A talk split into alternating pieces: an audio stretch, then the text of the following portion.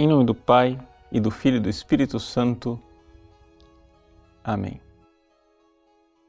Meus queridos irmãos, no Evangelho de hoje, Jesus, que havia pedido que nós rezássemos, pedindo operários para a messe, agora realiza aquilo que ele tinha predito.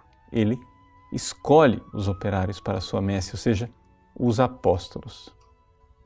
Veja que esta realidade no Evangelho de São Lucas, ela é intimamente demonstrada pelo fato de que Jesus, antes de escolher os apóstolos, passou a noite em oração.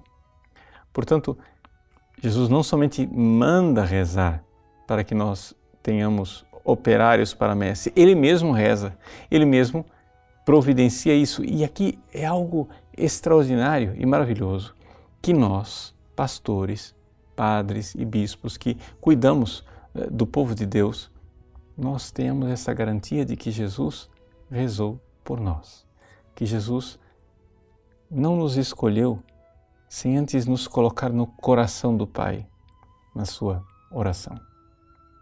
E Jesus então escolhe os seus doze apóstolos.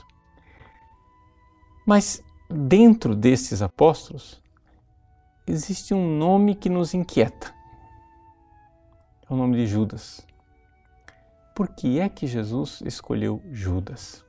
Veja, tudo que Jesus faz é sempre uma realidade ditada pela, uma, pela caridade suprema do seu coração. Portanto, a escolha de Judas, de alguma forma misteriosa, foi algo que ele precisava fazer por sua caridade infinita para com a sua igreja.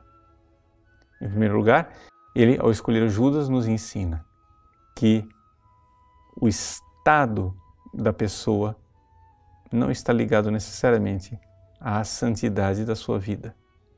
Ou seja, é desejável e é importante que os apóstolos de Cristo sejam santos. Mas o fato de eles serem apóstolos não garante a santidade.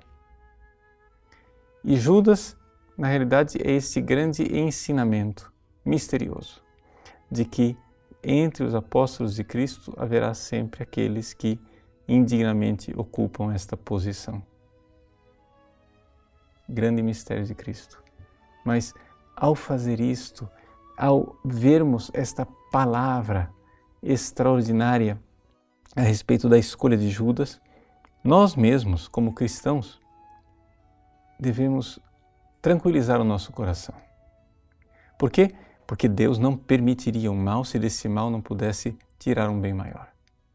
E por isso, quando nós, padres, olhamos para o nosso coração e vemos o nosso pecado, nós, longe de nos acomodarmos na nossa miséria, devemos pedir a Deus misericórdia de termos a santidade à altura do nosso chamado, mas ao mesmo tempo confiarmos de que Ele conseguirá tirar dessa nossa miséria, dessa nossa inadequação, um bem maior.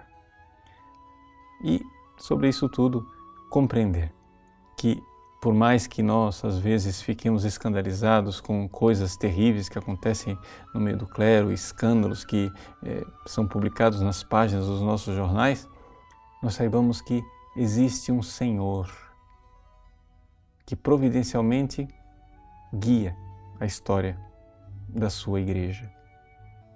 Jesus então envia os seus apóstolos para pregar o Evangelho. Pregar o Evangelho primeiro aos judeus, porque porque era devido a eles receber primeiro o Evangelho, né? sabendo que o fogo, como diz Santo Tomás de Aquino, ele queima primeiro o que está mais próximo. O povo de Israel estava mais próximo e o fogo do amor de Deus devia primeiro ir para os judeus e somente depois para os pagãos. Mas nesta pregação, os apóstolos são chamados exatamente para atear este fogo do amor, o fogo do amor nos corações. Peçamos a Deus, nosso Senhor, que nos dê sempre pastores conforme o seu coração, para que saibam incendiar com o fogo do seu amor os corações mornos, os corações afastados, os corações que ainda não creem no amor que veio nos visitar. Deus abençoe você. Em nome do Pai, do Filho e do Espírito Santo. Amém.